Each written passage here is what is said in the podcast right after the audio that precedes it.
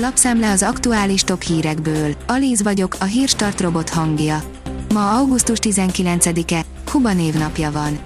A G7 írja, Európa egyik legforróbb városa ókori technikával hűti az utcáit.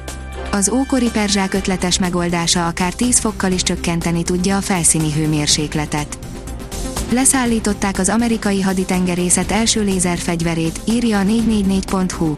4 év fejlesztés után. A rakéták elhárítására szánt lézerfegyvert 2023-tól kezdik tesztelni a Preböl rombolón.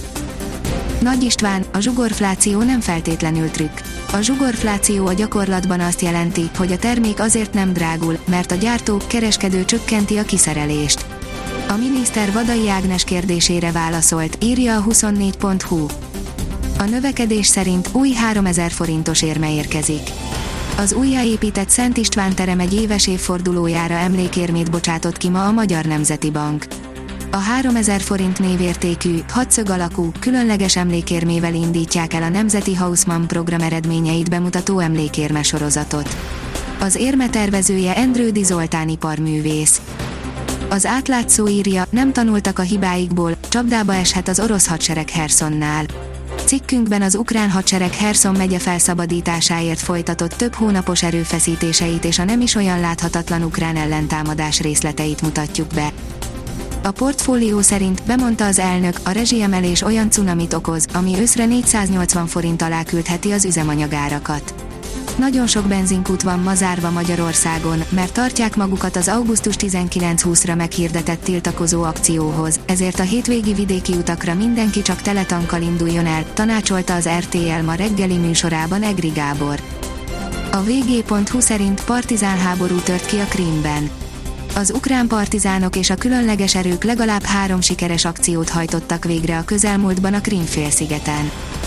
Nézőpont Intézet, Novák Katalin ellenáll a nyomásgyakorlásnak, Gönc Árpádtól merít. A kormány közeli think tank felmérése szerint a bő 3 hónapja hivatalban lévő államfővel a magyarok több mint fele elégedett, írja a Népszava.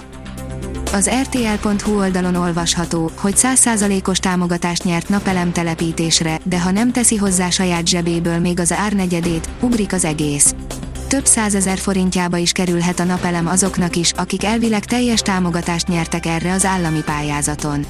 A nyerteseket a hónap elején kezdték értesíteni, pénzt azonban, információink szerint, még senki nem kapott. Traktorokkal jönnének Budapestre a tüntetők.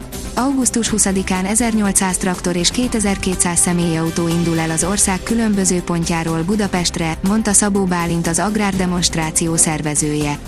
Ma még egyeztet a rendőrséggel, mert ragaszkodnak ahhoz, hogy a pesti alsórakpartig eljuthassanak a mezőgazdasági járművek is, áll a napi.hu cikkében. A rangadó írja, a Milánhoz hasonlította a Fradit az írek edzője. Csercseszov pedig azt emelte ki, hogy a 4 gólos előny nem változtat semmit a hozzáállásukon. Robert Lewandowski már is pórul járt Barcelonában. Nem telnek zökkenőmentesen a lengyel gólzsák első hetei a katalán fővárosban, áll a Magyar Nemzet cikkében. A Fehérvár ellen vereséget szenvedő Köln edzője biztos benne, hogy megfordítják a csatát. Steffen Baumgart, a Köln labdarúgó csapatának vezetőedzője szerint a MOL Fehérvárral szemben csütörtökön a Konferencia Liga selejtezőjében otthon elszenvedett 2-1-es vereség számára is szolgált tanulsággal, áll az Eurosport cikkében. A kiderül szerint az ország nagy részén jövő hét közepére megszűnik az aszály. A szélsőségesen forró időjárást rendkívül csapadékos periódus követi.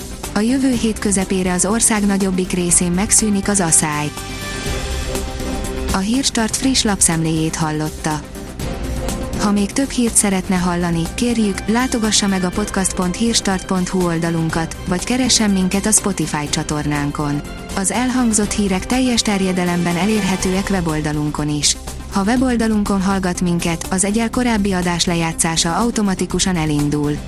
Beállíthatja, hogy az összes korábbi adás vagy csak az aktuális tematika hírei következzenek. Köszönjük, hogy minket hallgatott!